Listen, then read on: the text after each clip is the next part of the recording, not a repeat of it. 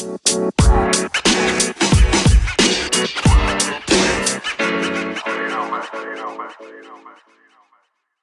amigos, ¿cómo están todos? Bienvenidos a un episodio más de Encontrando. Mi nombre es Eduardo Limón y este es el episodio número 9. Hoy voy a estar contestando las preguntas de Instagram, que por cierto, si aún no me sigues en las redes sociales, te invito a que lo hagas porque ahorita Encontrando no tiene su perfil de Instagram, así que todo lo estoy haciendo desde mis redes sociales, desde mi perfil de Instagram. Y estoy como eduarlo.013, eduarlo.013, así como Eduardo, pero en vez de D y O al último es lo, L-O, eduarlo.013. Agréguenme ahí y pues seamos amigos, ¿por qué no? y bueno, tengo una super mega noticia y esta es de que desde el último episodio, que fue el de El beneficio de la duda, había dicho que, iba, que sabía que iba a tener comentarios tanto buenos como malos. Y la verdad estoy súper, mega, hiper asombrado de la reacción de todos ustedes. Gracias. La verdad no tuve ningún mal comentario. Y la verdad sí lo esperaba. lo esperaba porque pues Sé que era un tema, era un tema de, controversia, se puede decir. el beneficio de la duda creo que pues no los han aplicado a todos, pero más que explicarlo quise dar una perspectiva diferente de lo que es la duda. Y es de que, de que la duda tiene que ser algo lo cual nos empuje a seguir buscando respuestas, a seguir buscando más de Dios. Y bueno, Hoy traigo tres preguntas de todas las preguntas que se hicieron. En mi historia de Instagram pregunté, ¿qué es lo más controversial que has escuchado desde un púlpito y qué ha sido lo más difícil de practicar esta fe, nuestra fe en Dios? La primera es, ¿para qué seguir tratando si nunca seré perfecto? La segunda es, ¿por qué Dios nos llama a ser perfectos si está fuera de nuestro alcance? Y la tercera es, ¿por qué Dios creó la humanidad si sabía que fallaría? Preguntas muy válidas, preguntas muy buenas que sé que todos nos hemos hecho en algún punto de nuestro caminar. Y honestamente yo no me hice estas preguntas hasta casi como unos tres años atrás. Mi familia llegó a los caminos del Señor cuando yo tenía aproximadamente seis años.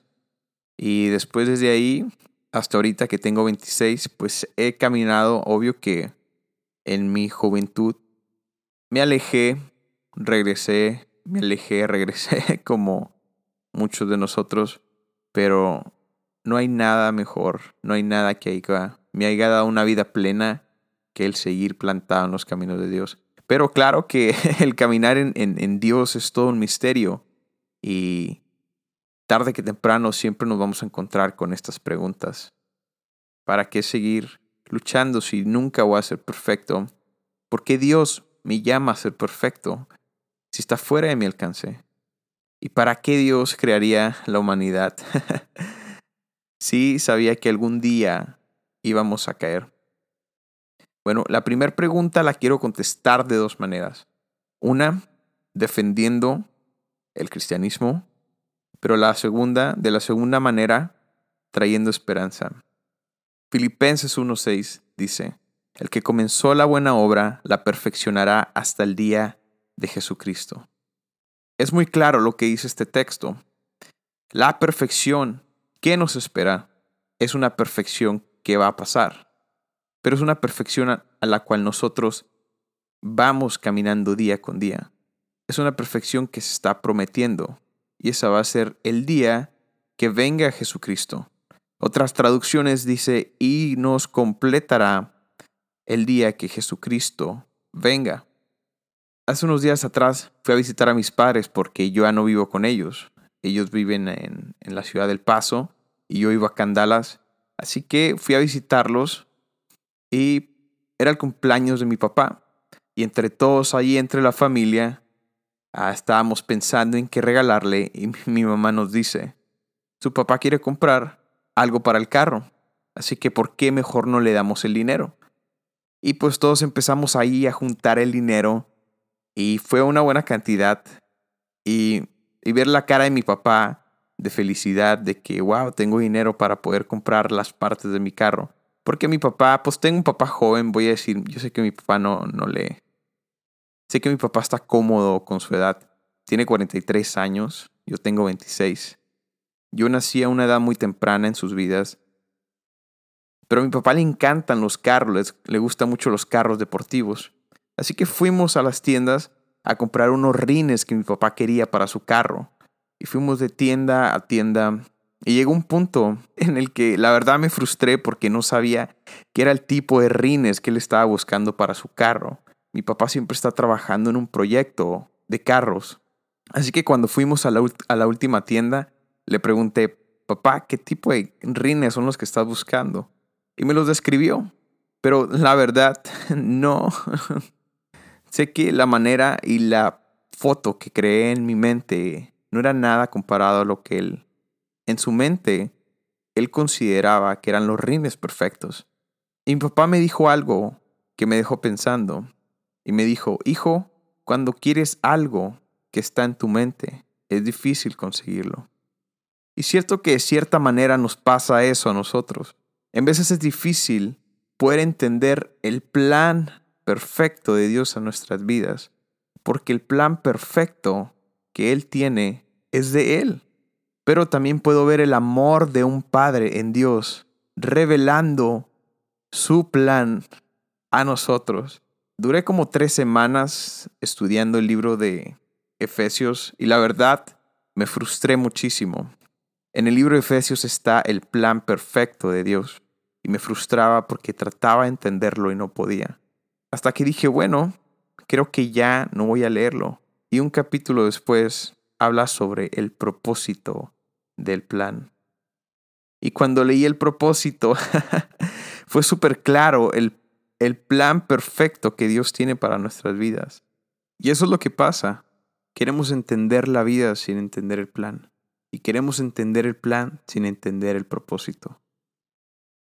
Entonces, ¿para qué seguir tratando si nunca seremos perfectos aquí en la tierra? Quiero actuar como Jesús. Quiero responder con otra pregunta, pero una pregunta que es válida.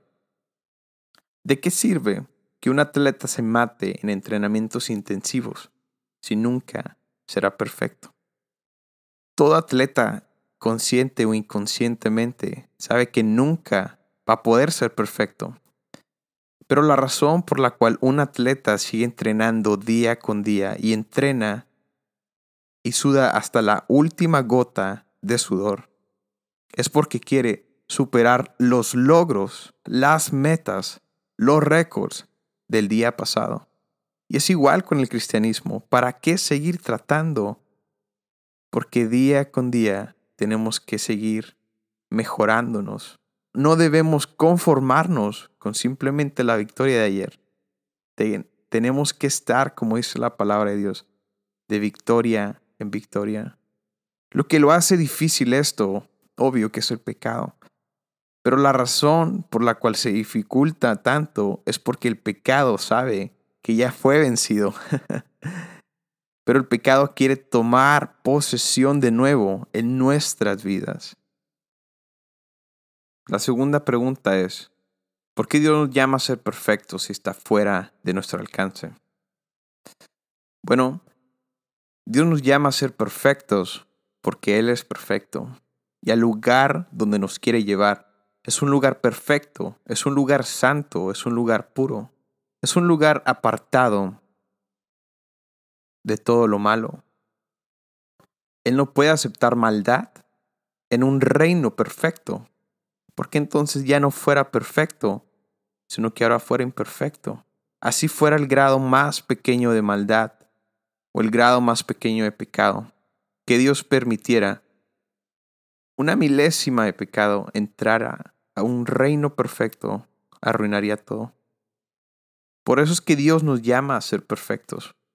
Mateo 5:48 dice, pero tú debes ser perfecto, así como tu Padre en el cielo es perfecto. Estas son las mismas palabras de Jesús. Jesús está diciendo estas palabras porque antes probablemente era difícil o probablemente era hasta imposible ser perfecto. ¿Por qué? Porque nunca había habido un ser humano recto y perfecto que modelara la perfección. Pero cuando Jesús vino a esta tierra como un líder perfecto, nos enseñó de que se puede caminar en perfección aún dentro de este cuerpo. Sé que probablemente la pregunta que está en tu mente es, pero ¿Jesús era Dios? Claro que era Dios, pero también la Biblia dice que aún siendo el Dios, lo hizo todo a un lado y se rebajó al nivel de nosotros, de su creación. Eso significa que batalló de la misma manera, que sufrió lo mismo que yo y tú, que tuvo luchas, que fue tentado también, y aún así fue perfecto. La perfección que Jesús modeló, o en otras palabras, la forma en la que Jesús caminó en perfección, fue en un buen carácter, santidad, madurez y sobre todo en amor.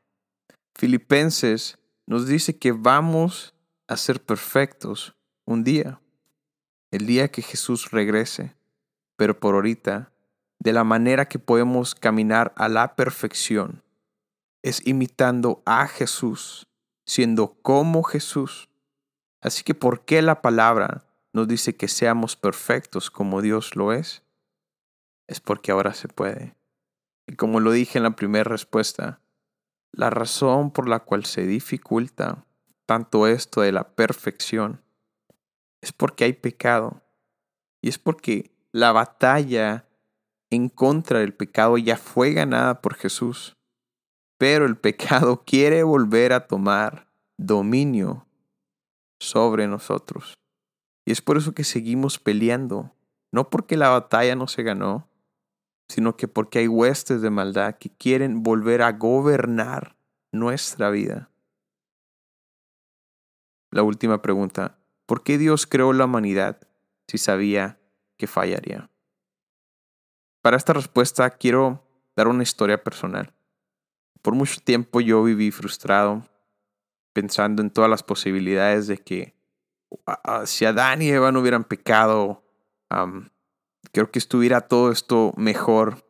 Hasta que un día me puse a reflexionar y vi que Adán y Eva pecaron porque tenían algo que se llama libertad.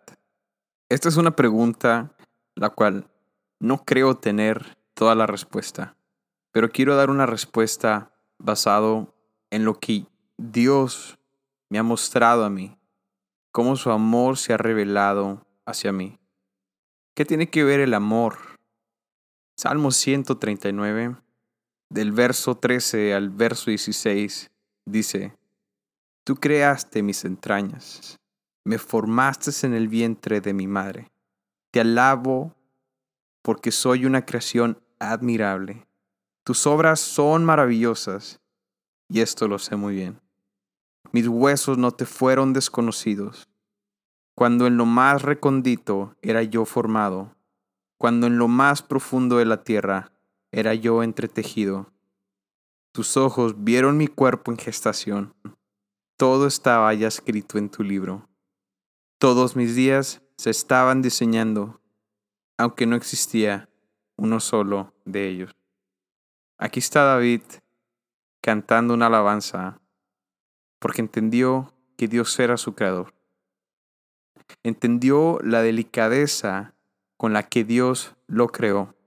Entendió lo que dice Génesis, que somos la única creación que Él tomó en sus manos y cuidadosamente diseñó. Él diseñó cada nervio, cada hueso. Él lo conoce. Porque Él lo puso ahí. Así que, ¿qué tiene que ver el amor? ¿Qué tiene que ver esto con esta respuesta que te voy a dar.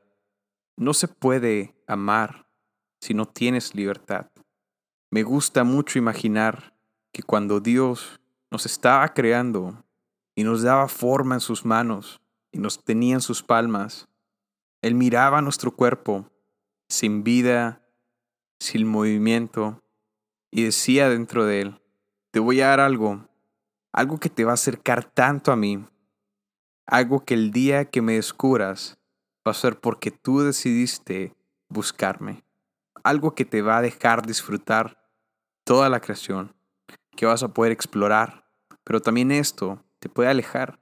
Y si no eres sabio, puedes llegar hasta dudar de mí, probablemente hasta negarme.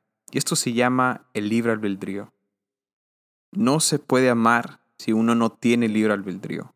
Uno no puede odiar si no conoce el amor. Pero la gente odia porque conoce el amor. ¿Han escuchado alguna vez el dicho que dice del odio a el amor? No está en la Biblia, pero tiene mucho sentido. Es como que quisiéramos decir que esa es una regla, cuando en realidad no. No toda la gente que algún día tuvieron una experiencia desafortunada con el amor terminaron odiando. Hay gente que termina en depresión, que termina con problemas de confianza, pero no siempre al odio. Uno decide cómo sentirse después de esa mala experiencia. ¿Por qué Dios nos crearía sabiendo que íbamos a fallar? No solamente desde el principio de la fundación, sino que después de ese día y todos los días que pasaran, por lo mismo, por amor, porque Él quería y Él quiere aún que si lo vamos a amar, que lo amemos con toda la libertad de escogerlo a Él ante todas las cosas. Eso es un verdadero amor. ¿Qué amor más grande que este amor? Un amor libre. Un Dios libre que nos diseñó con la habilidad de tomar decisiones. A veces no son las más sabias, pero nos lo dio. Dios sabía que había una posibilidad muy grande de que nosotros nos alejáramos de Él. Así como un niño que se quiere soltar de la mano de su madre porque se cree independiente. Y de la nada, la gente que está en el centro comercial lo empieza a empujar lejos, lejos, lejos de su madre. De manera que él ya no sabe cómo regresar con ella y lo único que hace es llorar. Y de pronto lo que debió haber sido un día de diversión en un centro comercial se convirtió en el peor día de su vida. Así como Salomón, lo tuvo todo, fue el hombre más sabio y un día se perdió. Prefirió ir a perseguir los placeres de la vida y que encontró nada. Al contrario, él lo describe y dice que la vida no tiene un propósito, que la vida es como ir persiguiendo el viento. Dios así como creó el libre albedrío, la decisión para decidir lo que queremos, si queremos estar con Él o no, también diseñó un plan de rescate en caso de que algún día nuestras decisiones nos llegaran a un punto donde pensáramos que no está Él. Y esa salvación y ese plan de rescate se llama Jesús. Así que, ¿por qué Dios crearía a unos seres libres de tomar decisiones? Es por amor. Nada más que por amor. La verdad que me, me divertí muchísimo y Dios habló mucho a mi corazón haciendo esto va a haber una segunda parte. Todavía otra serie de preguntas que hicieron. Así que espérenlo, suscríbanse si no lo han hecho y denle ahí un grado ahí a la plataforma, ya sea si tú estás en Google Podcast, en Spotify, en Apple Podcast o cualquier plataforma audible. La razón es porque cuando la gente busca ahí espiritualidad o cristianismo o fe o amor o esperanza, automáticamente el podcast puede salir ahí. Así que, amigos, bueno, esto fue todo por hoy. Hasta luego.